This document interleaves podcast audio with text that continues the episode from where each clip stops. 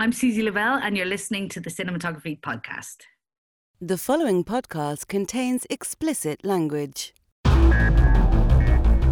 You're listening to the Cinematography Podcast presented by Hot Rod Cameras, a program about the art, craft, and philosophy of the moving image and the people who make it happen. Coming to you from the world headquarters of Hot Rod Cameras in Hollywood, California, are your hosts, Ben Rock and Ilya Friedman. Hey, Ben. Hey, Ilya, how's it going? It's going pretty well. How about you? Quarantastic.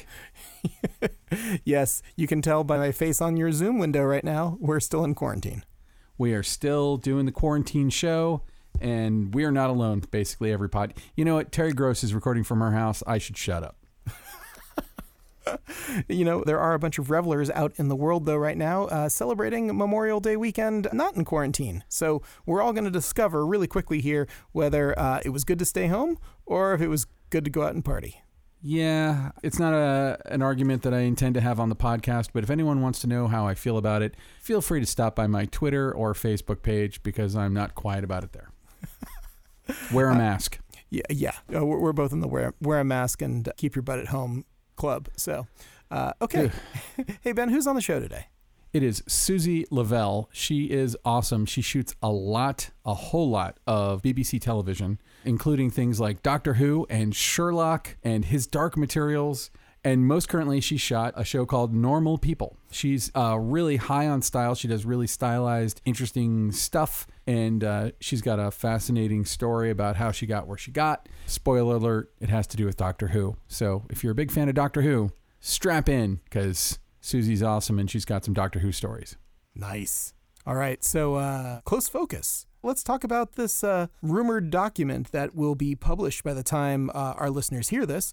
That's uh, coming from a collection of industry bodies uh, IATSE, SAG, and oh God, who was the third one? Who was the third group in that? The DGA. The, the DGA. So, as we record, you and I have not been given access to this document but there is a document that is a white paper that's coming out that's going to be safety standards for filmmaking under COVID 19. Now, my theory about this is this will be jettisoned and shot into space the second somebody under these strict guidelines ends up getting COVID 19. and, you know, it's going to be sort of like, I, I keep saying, it's going to be like the pornography industry, where the second we have one case of COVID 19, the whole industry is going to go on lockdown again. So uh, let's, let's hope this works. Yeah, so, let, let, let, let's hope. Um.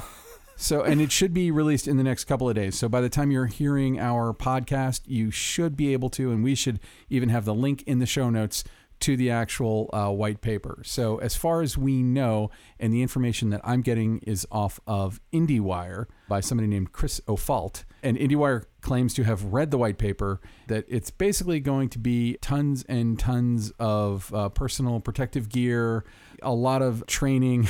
There's going to be a whole, a whole lot of work that we're going to have to go through just to even get to shoots again. There's going to be a lot of paperwork in terms of crew wellness. We're going to have to know the health of our crews beforehand, and it uh, recommends a one time, this is a, a direct quote, it recommends a one time nasal swab testing of all cast and crew 48 to 72 hours prior to start of production. Here's an interesting uh, news item I read. I don't know if this is really true or not, but apparently somebody is working on basically a breathalyzer for COVID 19. So you could breathe into a thing and they would know that whether or not you had it immediately. That would mm. be interesting. And, and I would get one of those and I'd use it every day.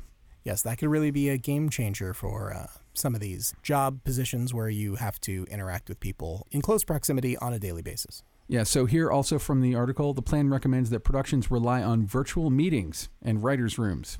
Hmm. So that's that's already happening. I'm working on a writing project right now, and, and we're doing virtual meetings in writers' rooms. And uh, granted, it's just a staff of myself and one other person, but we're writing a project for an audio company, and it works the same. And a friend of mine who is a, a showrunner for for networks and Netflix and stuff, he's running a virtual writers' room right now. Yeah, I think that there's going to be a lot more virtual meetings, at least for the next few months. That if you have uh, Zoom fatigue, uh, strap in because there's more Zoom. Yeah, if you have Zoom fatigue, just uh, move to Google or Facebook's version of Zoom because it's the same crap. Uh, it's all the um, same thing. Yeah. I, I keep wondering if, like, uh, when I was brainstorming my idea that I pitched you a few weeks ago about, uh, you know, creating like basically a first aid kit for COVID 19 protection that you could sell to productions. Sure. I was like, one of the things that we should have is like a, a post it note that says cleaned. So if you're in a set, like, let's say you're in a bedroom set and the actor has to touch the dresser. The, the uh, art department can go through and Clorox wipe it all down, or whoever's going to do it can make sure that it's completely clean, and then put a thing on it so that everybody knows that's clean. And then, like right before you shoot, you take it off. I feel like we need stuff like that because we're going to be, uh, you know, as I've said on the show many times, my wife works on House Hunters and she doesn't direct it anymore. She's a story producer on it. But when they're on the set, they're in people's houses, they're in, in, in direct contact with, with regular old people. And there has to be a way to make everyday spaces that people go in, make sure that they're all clean that kind of exists right now with uh, our cleaning company actually that comes in and cleans hot rod cameras. Uh, they, they give us a little uh, thing to put on our desk. And uh, it's more like the opposite though. It's more like this desk is dirty please clean or hey i'm in the middle of something don't touch this. And it's a little sort of like Ah, laminated piece of paper that was like clean desk or don't clean desk so so yeah but i could see a, a bunch of those things are like you noticed uh, they're a little bit heavy so they won't blow away if someone walks by quickly and you know you can you can organize your stuff that way especially if it's self-adhesive in some manner Here's an interesting thing that uh, it also says in the IndieWire article is that the report does not talk about who is going to enforce this. So, in other words, these are self-enforced guidelines, Yes. meaning that sloppy ass film people like I'm like me, like me, I'm going to take it all on, uh, who are who are slobs and can get caught up in the moment and drop protocols. Those are the very people who will be policing whether or not this happens. And uh, again, I'm telling you that if on, and I'm only just naming this at total random, if uh, you know some grip on NCIS comes down with COVID-19, the whole industry is going to shut down again. Like we're all going to be super gun shy about this, and maybe the industry will contact trace itself and maybe that will be enough. I hope so. That'd be neat, but uh, it's it's going to be touch and go. I think getting started, and I'm happy to say that I won't be on one of the first crews that's going to be filming under these circumstances. I have uh, heard stories from insurance companies saying that they won't insure some productions. They won't issue a certificate to productions that are shooting now in states that uh, are allowing productions to go forward.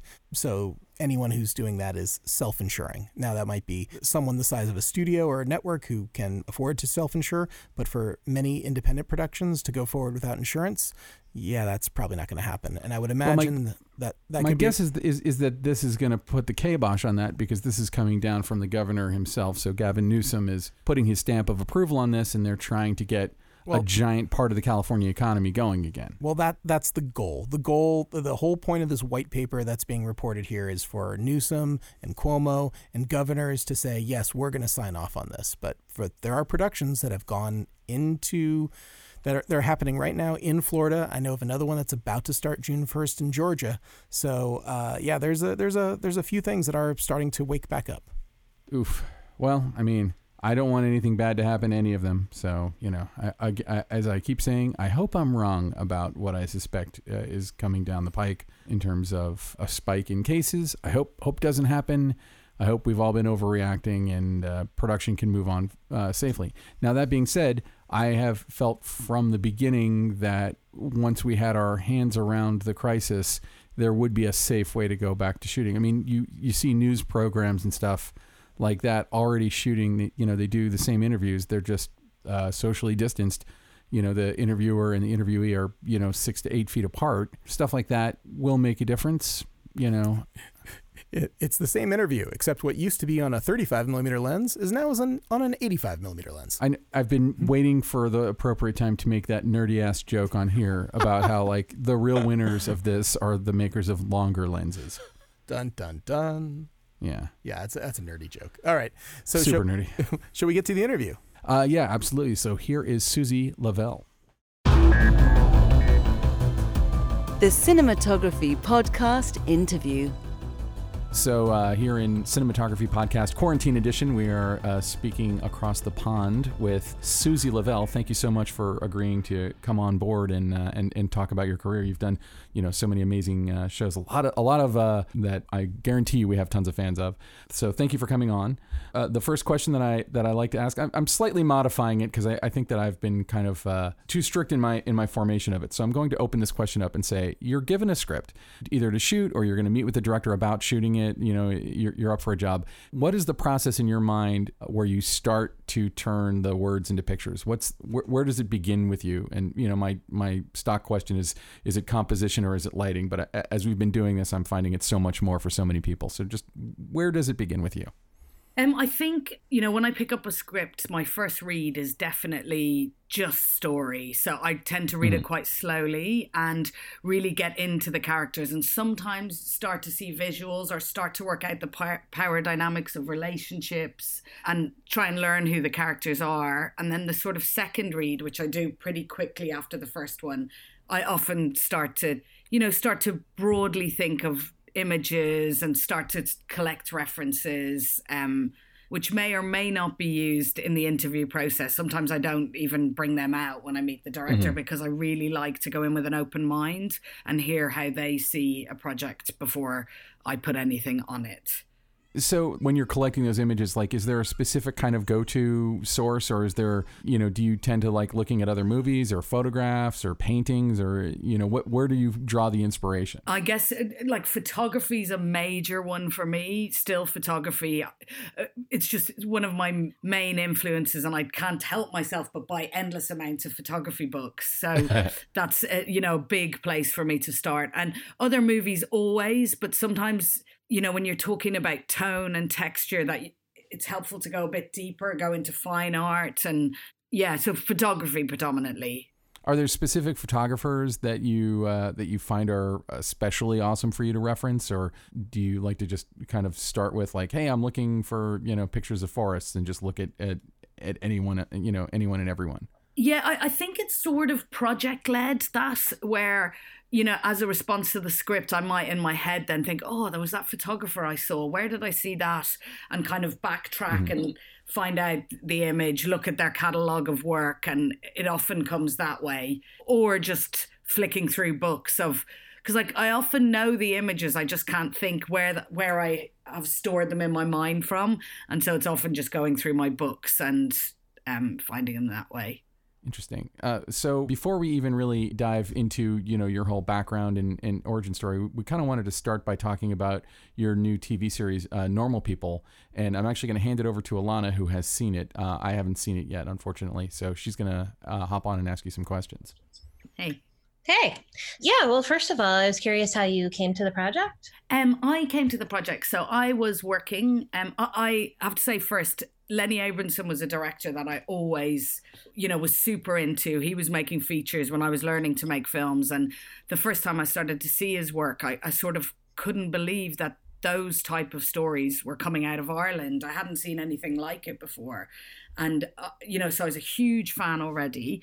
And then one day I was on set and went for lunch and checking my emails. And, you know, there was a bunch of how my agent used to list the jobs was a bunch of requests that had come in and this was quite far down the bottom and it was saying bbc three half hour episodes which i guess was traditionally could have been more comedy or more and then I saw Lenny's name and I was like, oh, what's that? So I rang my agent straight away and I was like, that's a Lenny Abrahamson project. What is it? You know, tell me everything about it.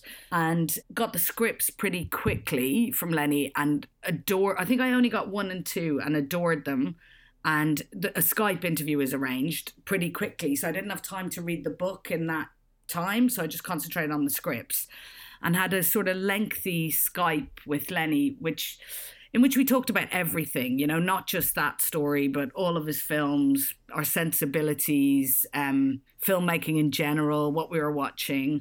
And then it went very quiet for a while, and um, I didn't hear anything else about the project. And then, but I had started reading the book and fell even more in love with the project. And then they got back in touch and said, "Look, can we do a you know meet in person interview?" And I was I'm from Ireland anyway, so they said, "Will you be home for Christmas?" And an interview was arranged then.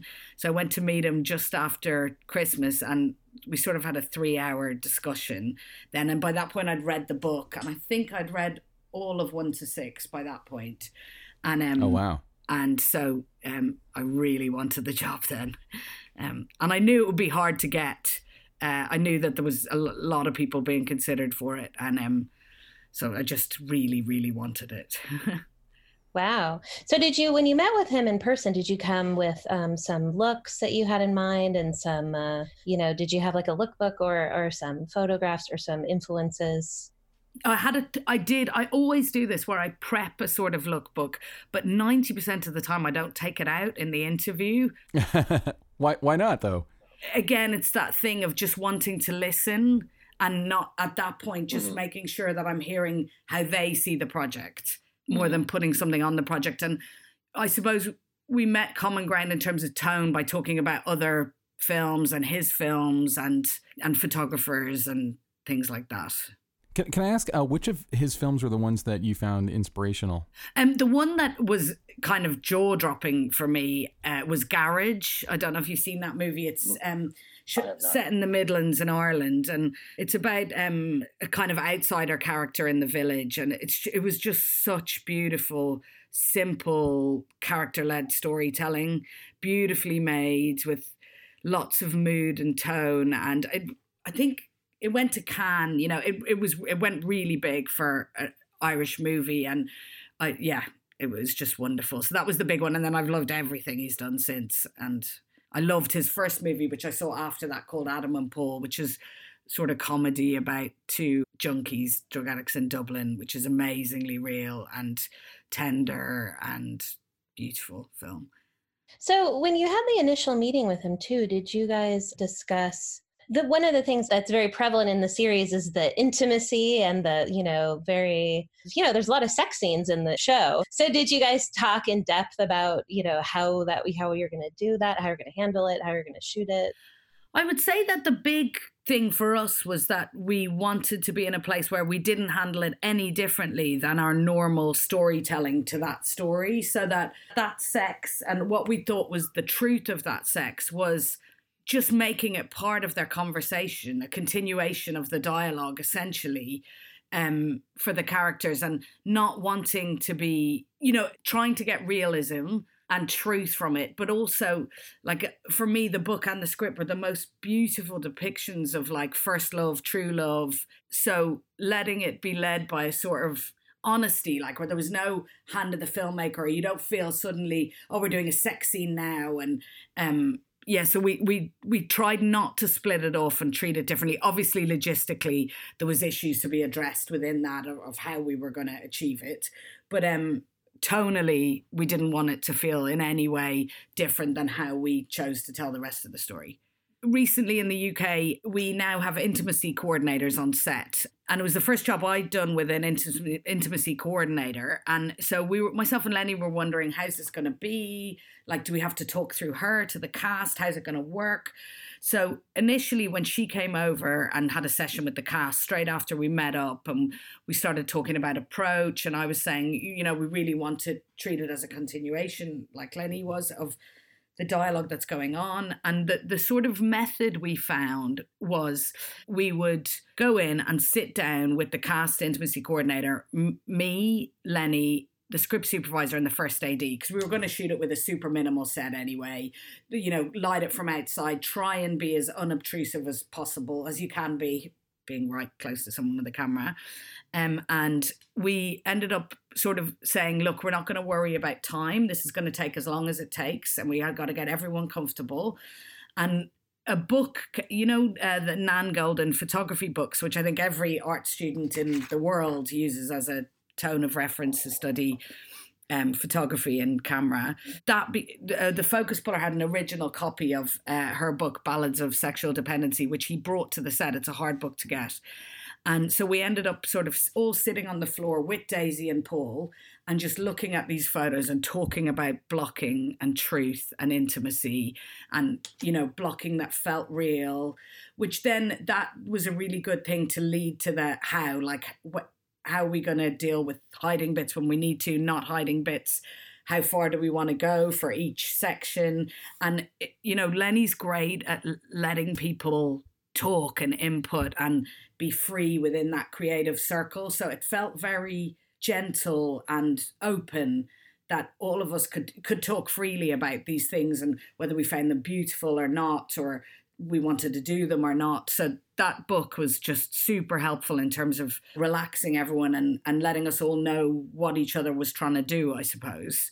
And then, you know, we also knew the first day would form our approach for the rest of the shoot in terms of doing it well, them being comfortable, us being comfortable, the time it was going to take, and all of those things. So, um, yeah, I'm just curious, how does working with an intimacy coordinator impact the workflow on a set? Is it is it like having a safety person for explosions or you know or gunfire or something? Yes, it's it's uh, very like the stunt coordinator end of things, I think, or or a choreographer. And that was a small, intimate set as well, so it felt very chatty in that process, but it was very like that. Like we could say to her what we were trying to do, and she was never trying to obstruct or stop. It was all about the cast being comfortable, consent happening.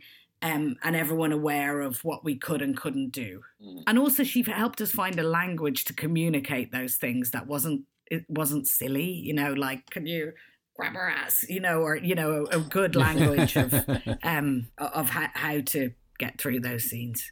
I mean, it kind of seems like an obvious thing that we should have been doing all these years, uh, you know, because if anyone's ever shot a, a, scene like that, it can be super awkward, but to have sort of a specialist who's there to help translate for everybody, just sound, you know, you you wouldn't ask a director to choreograph a dance number if they weren't a choreographer. It's the same thing, really. Totally. It's amazing we haven't had it. Um, and I actually found the experience of working with her wonderful. I think we all did. So, yeah. So, what is in uh, Normal People? What are some, what is some of your favorite experiences and scenes uh, from the series? Ooh, um, interesting. I I guess I love just watching the characters grow and develop broadly over the whole series. And I did mostly the first six episodes and then just bits of the other seven to 12. So, it, I mean, it was so wonderful to get get to see the arc of their relationship and I loved working with that age group and it's set very close to where I'm from and broadly the whole job was wonderful and to be able to like realize a book like that and I guess what was monumental was just realizing how amazing Paul and Daisy were. That that was kind of mm-hmm. bonkers. Like I, I went to a rehearsal and I'd seen the casting tapes and chemistry tests and all that, and then I'd seen him in an advert on the telly. But it, when I got to the rehearsal, we were all, it, they were rehearsing in the production office, and Lenny was like, come in in a few hours. And then I thought I was doing stuff and, you know, with the designer, and then went into the rehearsal, and I just I was jaw on the floor after the first take and I was first rehearsal and I thought, how is he blushing on cue? And the way the detail of their performance was just I mean, it felt so real. I felt like I was standing in between two people having their first kiss. It was just like, oh my God, this oh, is amazing. Wow. Like I could feel his heart beating and her heart beating. So uh, it was wonderful.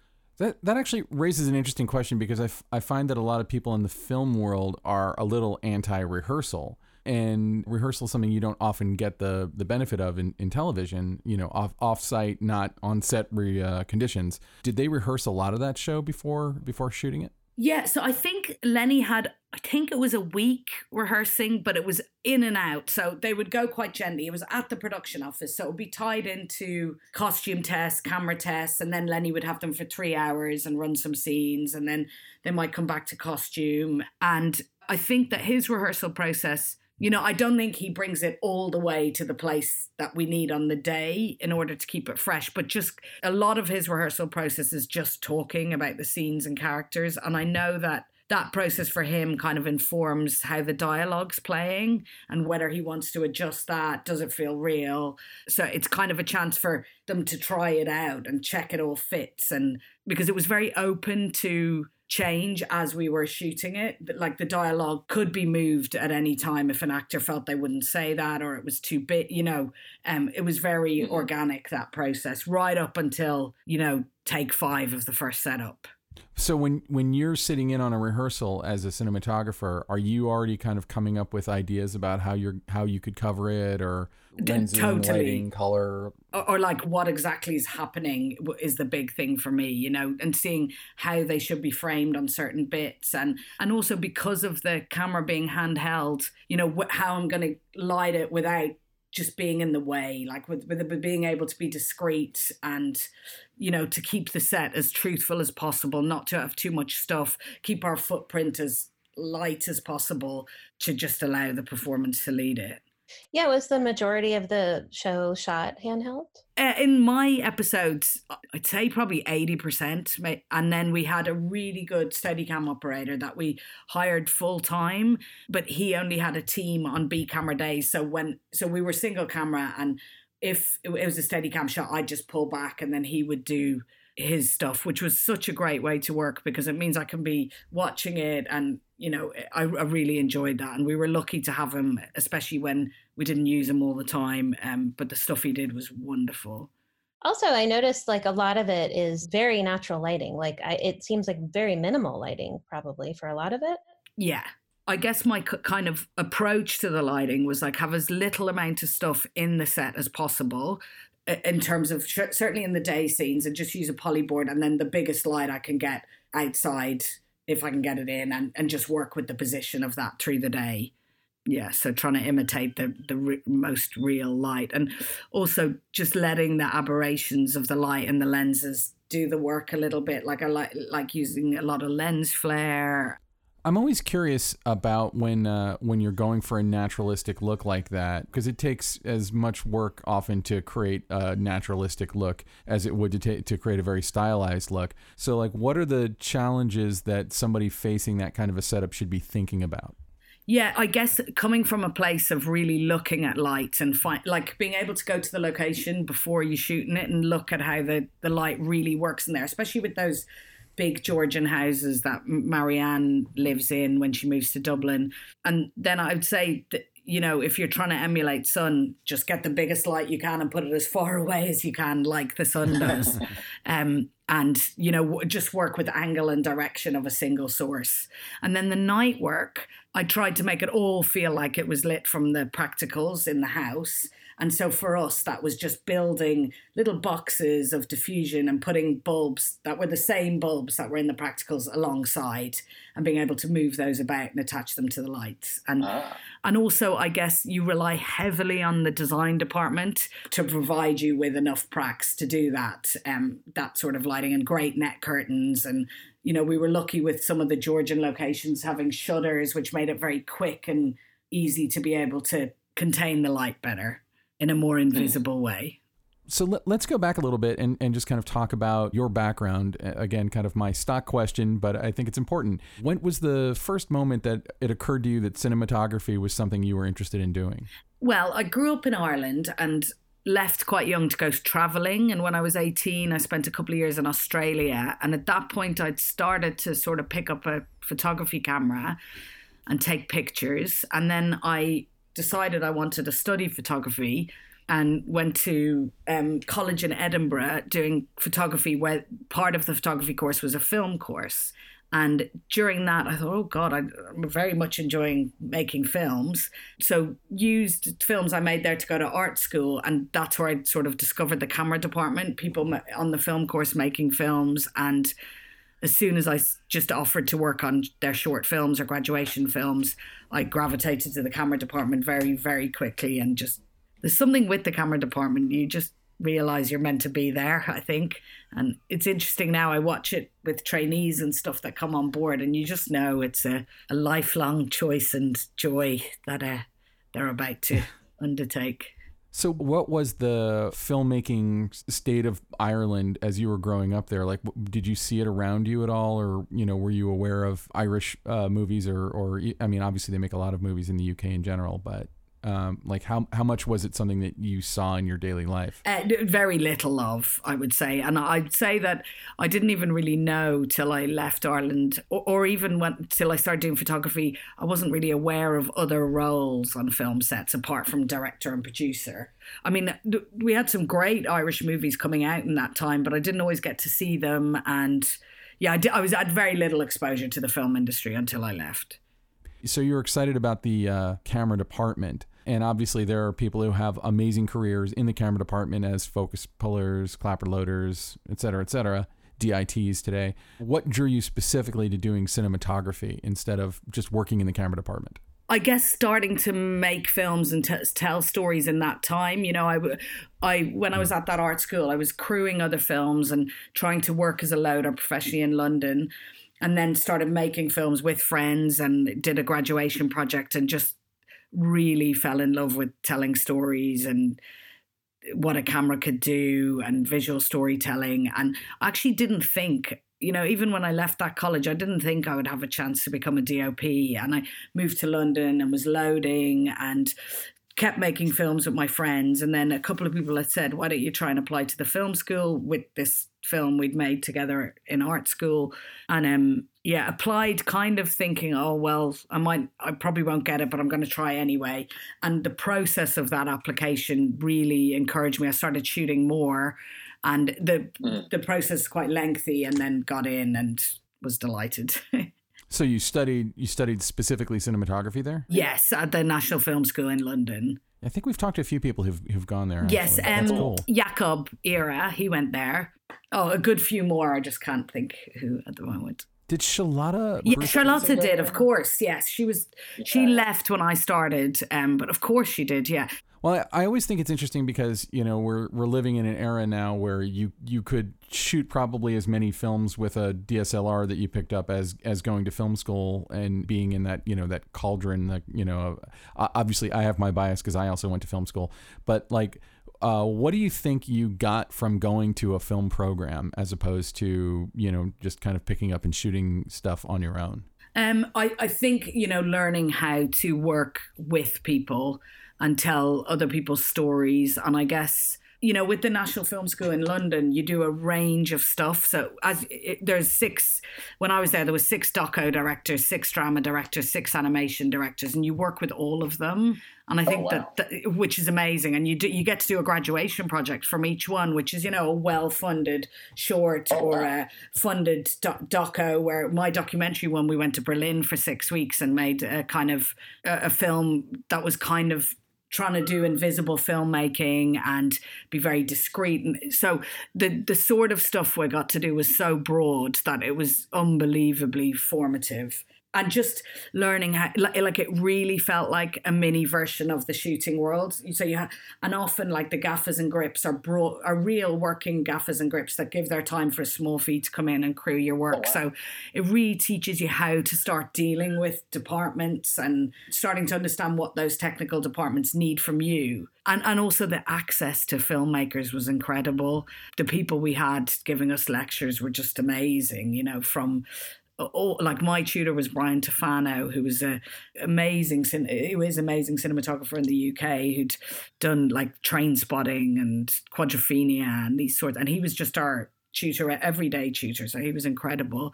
And then their guest speakers were, you know, we had operating with Sean Bobbitt and um, Billy Williams teach us. So just yeah, incredible. So after school, how did you uh, transition into into doing uh, your career? And I, I, should say too, like uh, much of your career is is uh, television. Did you know when you were in school that that was the direction you wanted to go into, or was that just you know did that evolve on its own? Well, um, a bit of a long story, but I'll tell you. Go for it. That's um, what we're here for. So basically, I, when I left the film school, I guess what I realized when I went to the NFTS was I felt like I was one of the most. There was six cinematographers, five guys and me, and I felt mm-hmm. like I was the most inexperienced there. You know, a week in, we we all looked at each other's work. You know, the what the the work you use to get into the film school, so your show reel.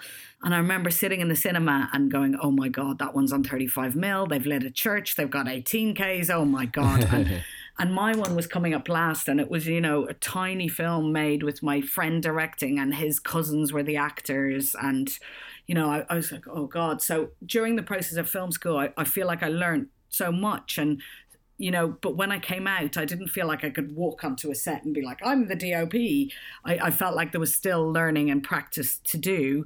So i um started doing as many shorts as possible. And to earn money, I was kind of getting offered corporate jobs, which I didn't really enjoy. And because of the art school I went to, my tutor from there, who was great to me, put me in touch with some fine art filmmakers. So t- three artists I ended up making, you know, working relationships with that I pretty much shot all their films for about 10 years and still shoot some of them. And they were pretty ho- high profile artists based in the UK that got very good budgets and usually shot on film. And they always were quite interesting. Like they would project, so we'd shoot something on 16 mil and project it through a looped projector that was part of the art installation that would show the same piece of film twice on two screens. They were always quite interesting. Or I did another Oh, wow. one on a cargo ship where myself and the director called Rosalind Nashashibi went on a cargo ship for three weeks with 30 rolls of film and a sound man and just lived on the cargo ship and she made the film out of it. And so that for me was a really great way to sort of be able to earn money and hone my craft without having to do sort of corporates. I love doing music videos but they were very hard to get and I sort of didn't know a lot of people doing them, and eventually, and then got to do shorts in Ireland. And the Irish short scheme is quite good. It's quite well funded if you get on the right short films, and um, got my first feature from that. So the first one I did was like called 100 Mornings, a sort of post-apocalyptic four-hander set in a house, which is quite relevant at the moment. Basically, they were in isolation. Um, It feels a lot like this I was weirdly. talking to my partner this morning, saying, "Jesus, we, we should watch that again." But they're, you know, they they don't have stuff, so there's no deliveries, there's no fuel, there's no so sort of society breaks down, and so that did quite well for me um, in Ireland. And from that, I got another feature called The Other Side of Sleep, which went to Cannes. And from Oh, wow. that, I was in Cannes and starting to get noise from. I had a very young baby at the time. I think we went to Cannes with a seven week old. It was mental. Oh Um, dear lord. Yeah, it was crazy actually. Broke with a seven week old in Cannes. Like I remember we Oh, even man. forgot the baby blanket. And you know, we were trying to buy one on the street and it was like seven hundred euros for a blanket during Cannes Croisette. Very funny. But um from that, yeah, I started to meet agents. I mean, that's huge playing Cannes because I mean, there really aren't that many movies that play Cannes no, every year. no, It's- it was the, I think it was the director's fortnight scheme, but it was a wonderful and wonderful to have an Irish film there. And a small movie is like 1.4 budget euros, which at the time was like less than a million UK. Um, It was wonderful. And then, yeah, came back really incentivized to kind of be able to get work, met agents. So at this point, I'd know, I did not think at all I was going to be going into TV, like at all. And um, met with a bunch of agents, ended up going with one of them. And she got a cold call from Doctor Who saying, look, uh, we've got a single episode block, so just a single episode. None of it's set in the TARDIS, so it's it's no established locations. It's all set underwater in a submarine. So I guess the risk was quite low for production to take a DP new to TV shooting. So she sent a bunch of reels, and the director picked mine, and then I was interviewed over the phone. Wow. Yeah, bonkers. Um, and I mean, did you grow up with Doctor Who? Was it like? Did no, it- I didn't, but my partner's English. In Ireland, it wasn't as big as it is in England. But my partner's Got it. family, like, would sit down for the Christmas special. All of them, Christmas Day would stop, and they'd all be, you know, Doctor Who's Christmas specials on next. I mean, it's it's huge over here. I know people who would who would be freaking out to to think I about working it. on love on Doctor I love Who. Doctor Yeah. Who. well, I actually, when you work on it as well, it makes you a fan. Sort of, it's funny, um, because you you learn that. I don't know. There's such lovely things behind it, and um, in terms of yeah, fandom, and so I had the interview, and I felt like I did really badly in the interview. It was over the phone, and I was going to a short film set, and the taxi went the wrong way, and I, I just shouldn't have done an interview in a taxi. And I got to the set, and I said to the focus puller, who is actually the focus puller on Normal People, I've worked with him a lot, and he's wonderful. I said to him, "Geez, I made a mess of that interview," and he said, "Ring them back." I was like, "I can't ring them back." He said, "Ring them back and tell you you made a mess of it." And so I thought, God, maybe he's right. So I texted the producer and I said, I feel like I made a mess of the interview. Can I get another chance? And he just said, Don't worry about it. And I think I'd already talked to the director at that point, and I thought the job was gone. And sort of within 15 days, I was standing in prep on Doctor Who. Wow. Bonkers. And who was who was your doctor? Um, I had Matt first of all, and then Peter. Yeah. So I did. I ended up going back a few times, And so um, uh, it was Jenna's first episode that I did shooting. It wasn't the first one she was revealed on, but it was her Uh-huh. first episode shooting, and Oh wow. and Matt was coming to the end, or it was his last series.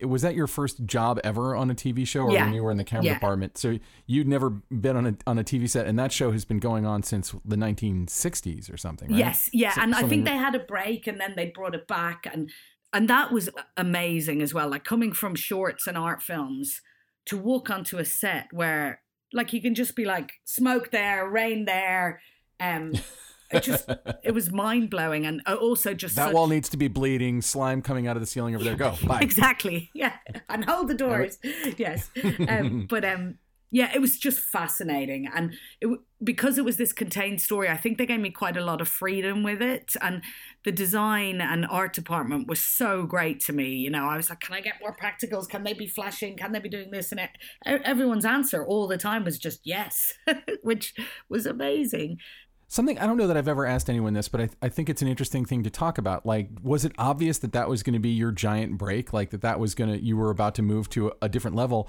And if so, like, how did it emotionally hit you to suddenly be like, oh, okay, my career is about to open up, and I'm about to have opportunities that I could have only dreamed about last week?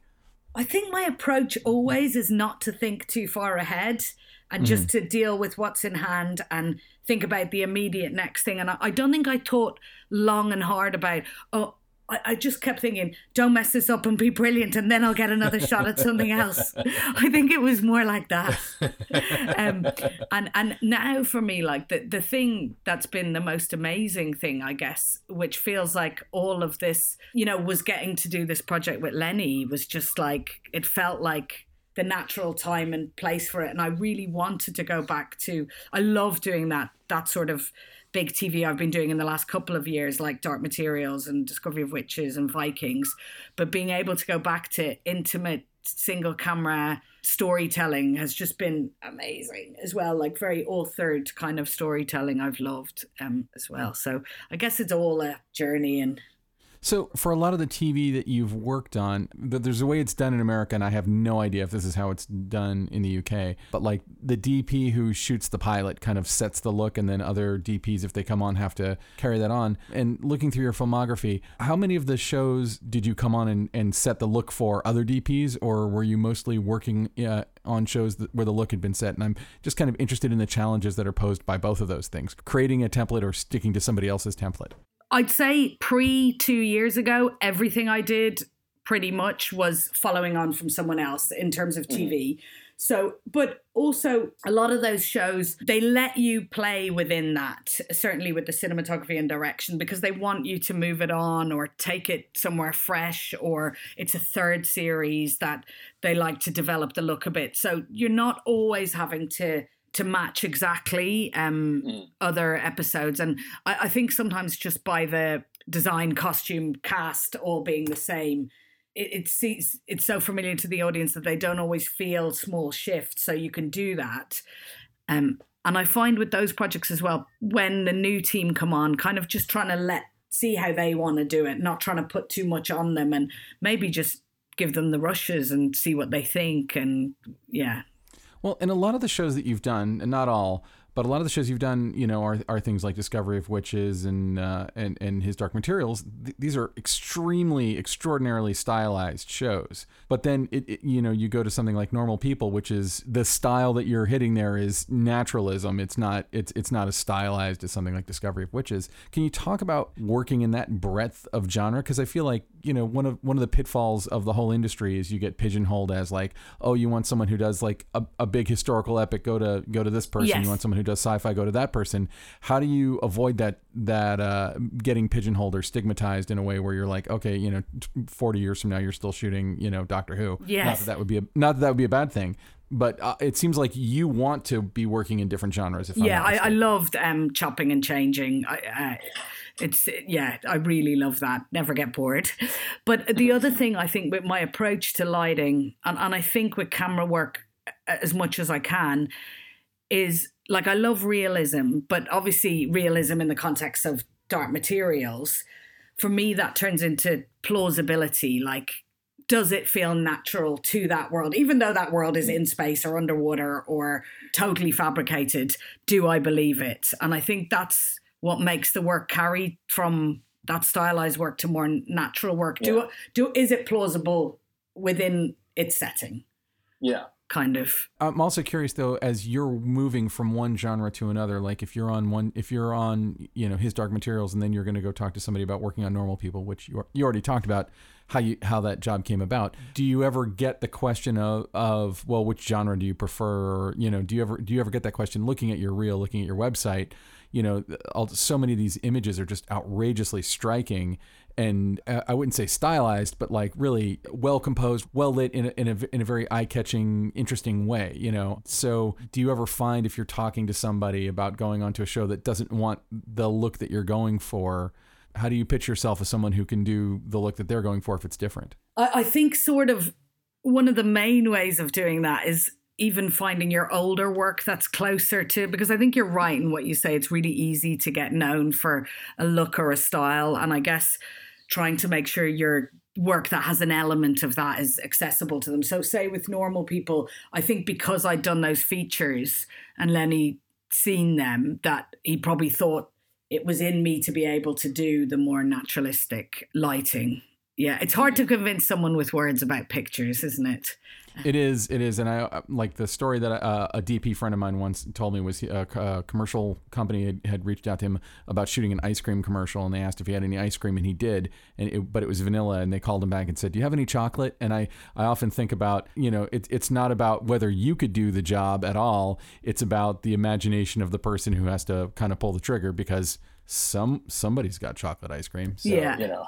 And by the nature of being cinematographers, you know, you're always looking and learning and seeking and doing varied things and pulling from everywhere. So, oh, people are afraid, aren't they? If they haven't seen, if they haven't seen it, they they're not sure. Maybe sensibility is a, a very important thing, and with if you can meet in terms of sensibility and and the thing and have common ground with the things you love, maybe that's something to help that process along. Mhm. Yeah, it's a tricky one.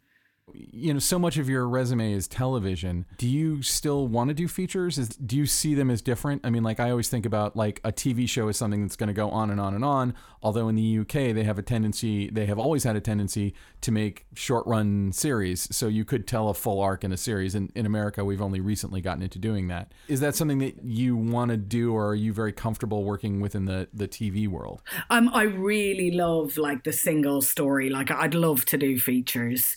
Um, I think I'd still like to dip in and out of TV because also TV now is so incredible, and um, I think even how like the TV audiences now are so open to different approaches. Yeah, TV like normal people being a TV project's really interesting because as a film director and doing a TV project in 30 minute episodes based on a book. And even when I came to the project, I was like, wow, Lenny, and 30 minute episodes, and, you know, trying to figure out how it all goes together in your head. But tonally and stylistically now with television and, and in our case those 30 minute eps they really let us do something magical with telling mood and tone because in 30 minutes you don't have to drive the plot that far. You usually just have one or two events and, and then it Yeah. does become about like movies about mood and tone and feel. And so i think they're coming closer together at those things film and movies I think so too, except TV, the budgets are still lower, but the expectations are the same.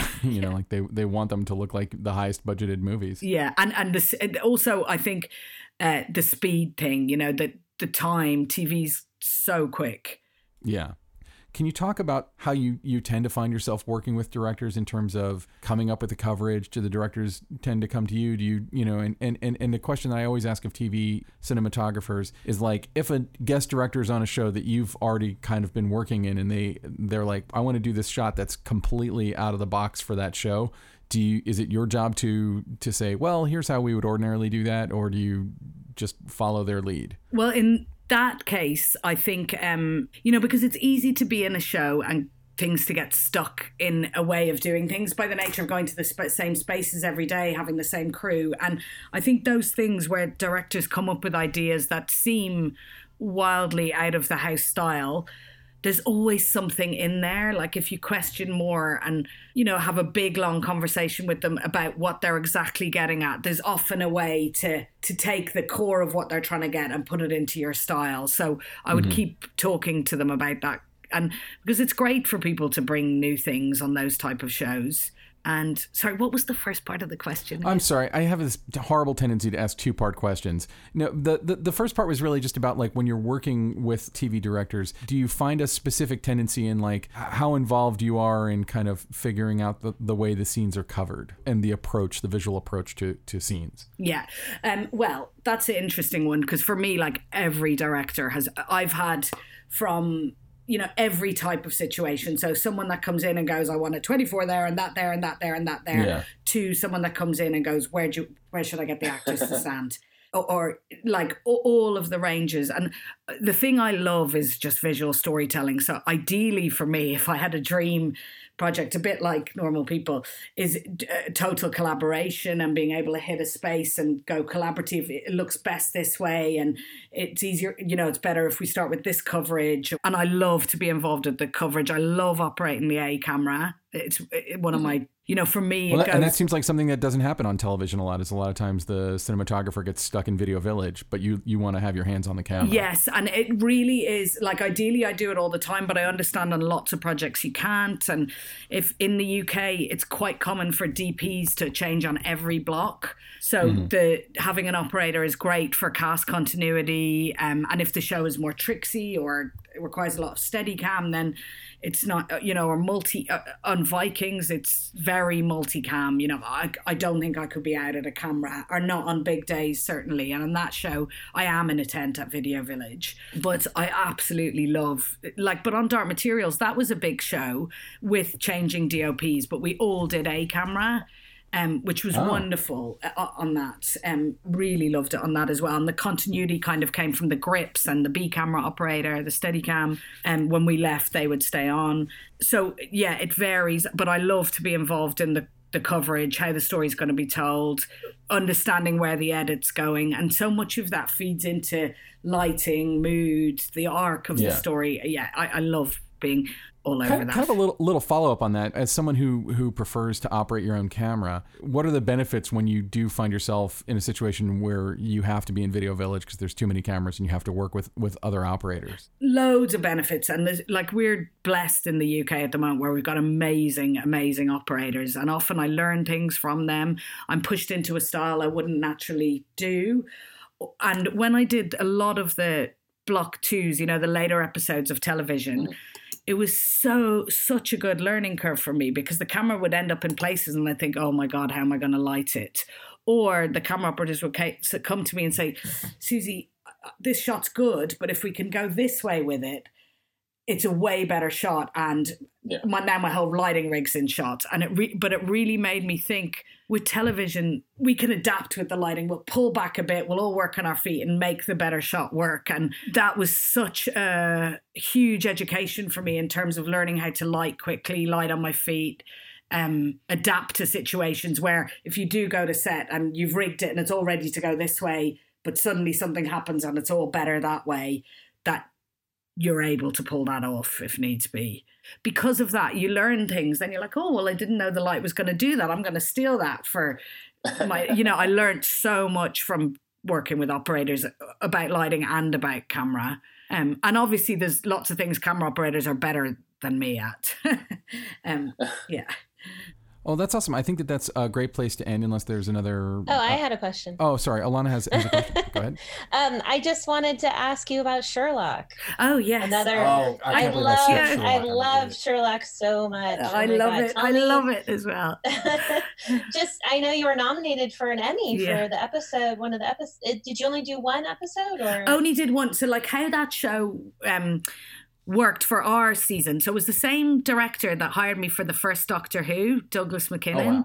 um, and then we did a few other things together. And then he we were together somewhere doing something.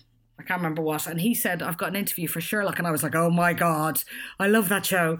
And and he said, oh, but they'll probably, the house DOP, uh, they, no, our, the one he was interviewing for was a single film, let's say, single episode series, so 90 minutes long and it's set in the Victorian times. You probably know it. Um, and he said, but they, you know, they'll probably want one of their house DOPs from last year to do it. And so I was like, "Oh, that's great! I'm so delighted you got the job and all that." And I was we were talking a lot about Sherlock, and I came home and I was like, "Douglas got Sherlock, but you know they'll probably need one of his DPs, and I'm delighted for him and all the rest." And then uh, a few weeks later, the phone went, and it was him, and he said, "Look, it seems like the the other DPs can't do it. They're not available. I think Fabian had gone somewhere, and Neville had gone. I think Games of Thrones had started, and they were off doing stuff." And he said, um, so I, I think I can get you in for an interview. And I was like, oh my God, really? And I loved the show. Like that was a show that, you know, all our family members would watch separately and then ring each other after to talk about. And so, yeah, the interview was very, because Douglas knew me well, I think it was more like a, a nice meeting with the producers. And, um, and then we started doing it. And it, yeah, it was amazing. And amazing to be, you know, because cinematographically that show is such a place to play, you know, and come up with in camera techniques to do stuff. And the fact that it was Victorian and the designer, you know, to reimagine his whole world that's now in Sherlock's head and in the 1800s was great fun. Um, yeah. It was funny because we had a lot of, like, we did have a reasonable amount of time to shoot it. But then quite a few things happened. Like, I think did Benedict get nominated for an Oscar and Martin got a Golden Globe? And so they kept having to go off to stuff. And there's very little to shoot without them in those shows, you know? and I think we started without them. And it was weird not having Benedict or Martin. And I remember the day they came back and we did the first kind of crew blocking or rehearsal of those two as Sherlock and Holmes and just being like, it was amazing. It's a very lovely moment for the crew. And so tell me like what it was like then to be nominated for an Emmy for that particular. Yeah, amazing. Sort of yeah, I just wasn't really expecting it and then uh, the phone went and I was very heavily pregnant at the Emmys. Like I didn't think I'd be allowed to go and um I was shooting on Vikings, that was it. And I was getting to the end of being able to shoot. Like I remember even getting to set on my last day and we had a sea day out in the boat out in the Irish Sea, which is fairly rough. And I remember them looking at me thinking, how are we going to get her into the boat off the side of this pier? Because I was so pregnant. And I was like, oh how, how many months pregnant please. were you at that point? I'd say eh, just gone eight eight months and a week or something. And no, In your 35 face, weeks. I was, Charlotta I Bruus. Christensen. I'm just saying. Yeah. Charlotta, 30 you're not our only extremely pregnant DP. Yeah. Uh, But I was worried they were going to try and winch me into the boat in front of like, and we had Jonathan Rhys Myers, so there was Paps there, and I was like, oh god. And then that night, um, the Emmys were on Friday, I think, and that was on a Tuesday. And on the Tuesday night, I had to fly back to London, go to the doctors on Wednesday to get a certificate to say if I could fly and see if it was okay. And they said it was okay. And then I had to get a dress. And then my other child started school that day for the first time. And then that night we flew to America, and I'd never been to LA before. Um, so the whole thing was surreal and wonderful and mad. Um, but uh, it was nice. There was quite a few other departments nominated. So like um, SFX were there, VFX were there, sound were there. So it, it was great to have a few friendly faces around. Like that made a massive difference. And and also what a way to see LA for the first time because you you know it from you know, I only knew it from films, and then to be driving around, it was magic hour when we arrived, and was- we were just like, "Oh my it was amazing!" yeah, All of LA is like the Emmys. Just remember that. yeah. Oh yeah, sure. Especially the Valley. it's all like that. Well, cool. So, uh, where can people find you online if they want to see your work? Um, I've got a website, suzielavelle.com, and uh, Are you are you on any of the social medias? yeah, people, Instagram. um, Um, I'm Suzie Cine on Instagram. so everybody should uh, subscribe to you. Uh, ch- check your work out there. Thank you so much for coming on board. It was really exciting to have you on. Lovely, thank you. So that was Suzie Lavelle. Thank you so much for coming on. Thanks, Suzie. That was great. So Illya, you know what time I believe it is because this is usually the thing you say right now. Yeah, usually it's it's me, and you're right. It is time to pay those bills. Yay! So uh, we got to thank our lovely sponsor, Aputure, maker of fine uh, LED lighting equipment, including their newest 300 series light called the 300X. Every week they have a new light. Literally every week. They've been announcing a lot of stuff lately, although some of the newer stuff is not going to be out for months, and we'll talk about that in, in a few months' time. Uh, I've already talked about the 300X on this show, but it is now shipping. It is now getting into people's hands. And so, for the people out there who are waiting patiently to get a hold of one of these cool lights, it's very bright, it's very powerful, and the cool new feature it can switch between a warm shade of white and a cool shade of white, which is pretty awesome. Cool. Excellent. Yeah, uh, you know, for those people out there who uh, are severely against the idea of cutting gels, uh, congratulations. This this will fill, fill the bill. this will absolutely uh, get get it done for you. Uh, you. You can remove the uh, you know CTO or CTB from your life with this light. And for those who do like using gels, well, you can still do that too. you can still You do both. This. Get it extra warm or extra cool with your gel. Correct. And now, short ends. Uh, all right, so so Ben, I think we have reached the uh, famed uh, short end. time of Famed the and award winning. We, we don't Oh. forget all those awards we won for for our short end. I, I, I didn't know we got any awards. Uh, I believe yeah, we didn't. I made that up. Oh, okay. Um, so you're a liar. That's the award. It's the liar award. Right. So, uh, so first off, I actually, uh, before I even get to my short end, I don't know how long this, how recently this was decided, but I just found out that Cinegear got canceled. Did Yeah, it did. Did that get canceled a while ago, or and I just found out? No, it just happened. Uh, first, it got moved. It got moved to October, and then uh, it got officially canceled. Haven't seen money return yet. So yes, I, I prepaid for a booth, and uh, yes, they they say that they'll be giving us uh, information in the coming weeks about all of our options. And I said, well, what? Why is there an option? Shouldn't it just be a refund? And they say they have some sort of clause that they can deduct certain fees when they cancel the event, which sounds like a lot of BS to me. So we'll, we'll, we'll, we'll yeah, we'll see what uh, we'll see what happens. So I. I take it that means also that at Hot Rod Cameras, you won't be doing Cine Beer this year. No, no Cine beer. That would actually be like in a, uh, be about a little over a week from now. So, but no, Cine beer is not happening. We're only appointments uh, by appointments here at the shop and um, curbside pickup. So we don't even really have our full operation back in swing of things. So yeah, we're we're still figuring out our our taping on the floor to mark the six feet and doing all the PPE type of stuff. Oof. Well, hopefully we, we get that uh, vaccine next week. We're not getting a vaccine for a long time.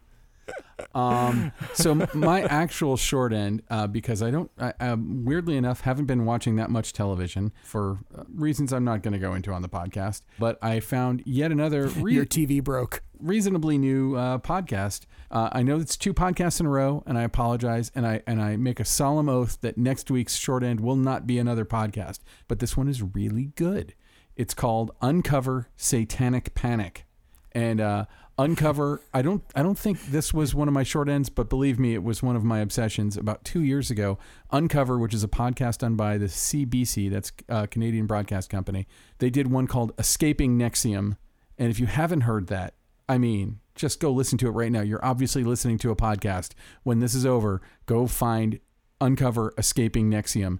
It's I was on the edge of my seat. So Satanic Panic, uh, because it is Canadian, it is about uh, a small uh, city in Canada in uh, 1992, in which it became believed that there were satanic ritual abuses happening to the children of the town and the city went full Salem witch trials on these people. It is bonkers to think that in 1992, which was a minute ago, but it wasn't like 200 years ago, that that Thinking back ba- to '92, it, it might have been a little bit of the Dark Ages. It might have been. a little bit. It's pre-internet, but uh, no. But in 1992, that intelligent lawmaking people in Canada chose to like throw people in jail because they believed.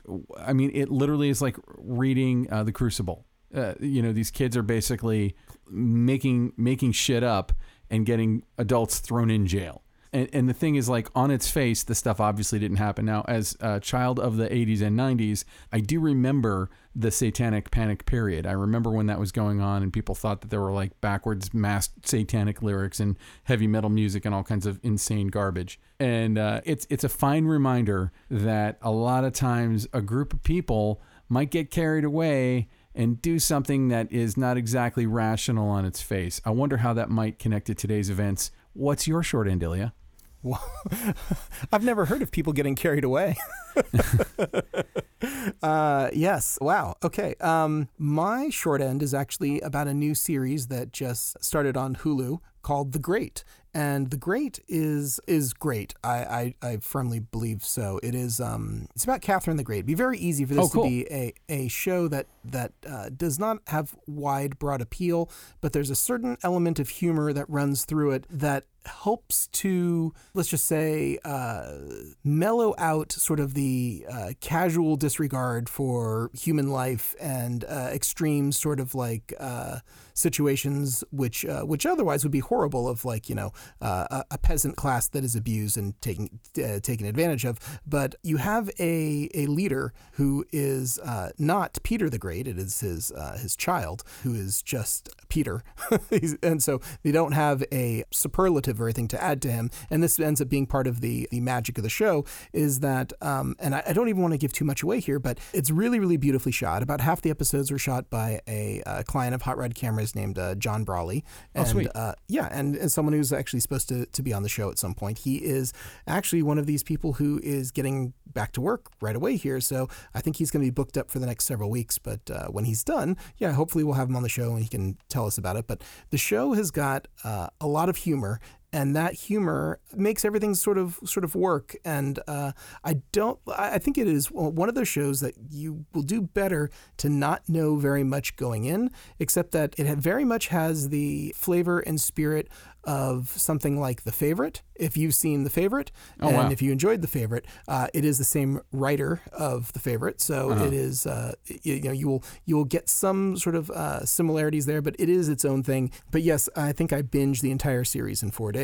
Oh, wow. and uh, and the uh, refrain that you hear from uh, the emperor uh, over and over again is huzzah and so i'm just going to say huzzah yeah four days it was great Sweet. Well, I'll uh, I'll see if that's a thing I can uh, actually dive into here because I, I could actually use some new TV. it, it's absolutely worth your time, and uh, you'll know right away. If you are not in by episode two, don't bother. But uh, I think that you will be. Cool. Well, thank you very much. So, Illya, where can people find you online if they would like to find you right now? Because they can't like go to Hot Rod Cameras and rudely demand that you give them a T-shirt right now because of No. social distancing. They, they, they could do a curbside T-shirt. That's possible. They'd You'd come have, by, you'd have to, like, you'd have to call. Like bring Yeah, some yeah. plastic salad tongs and just kind of hand it to them like it's, you know, We actually have a, a very nice. Uh, we have a couple of milk crates. One's got red around the top, which would be for non-sanitized things, and then we have one that's black around the top, which is for all sanitized things. And we actually sanitize all the stuff that we uh, sell to people before they, they take it away. We do a, a wipe down with Clorox wipes. I think you should get yeah. like a robot, like the one they tried to use to decontaminate uh, Chernobyl in the, in the miniseries. Uh, that would be awesome, but sadly, Hot Rod Cameras cannot afford the uh, Chernobyl robot. So support Hot Rod Cameras so we can get you a Chernobyl robot one of these days.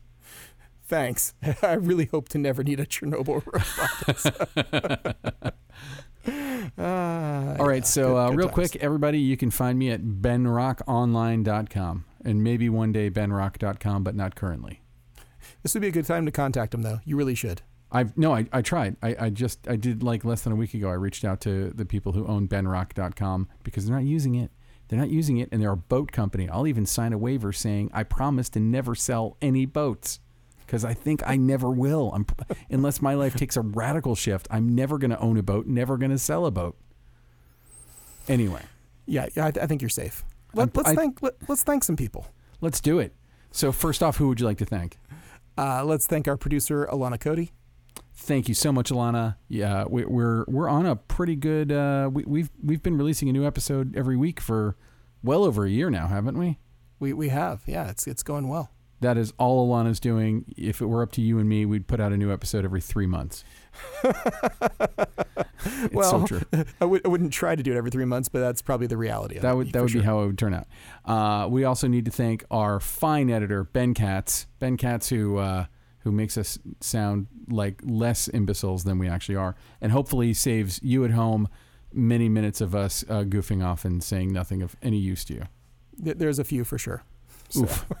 and lastly, as always, we'd love to thank Kays Al-Atrakchi, who is in all likelihood never going to hear this episode, But Kays, Nope. you're you're a fine musician, and go find his work at musicbykays.com and uh, send him a message, email him, and, and and just tell him literally anything. Just tell him, hey, hey, heard you on the cinematography podcast. We think you're good.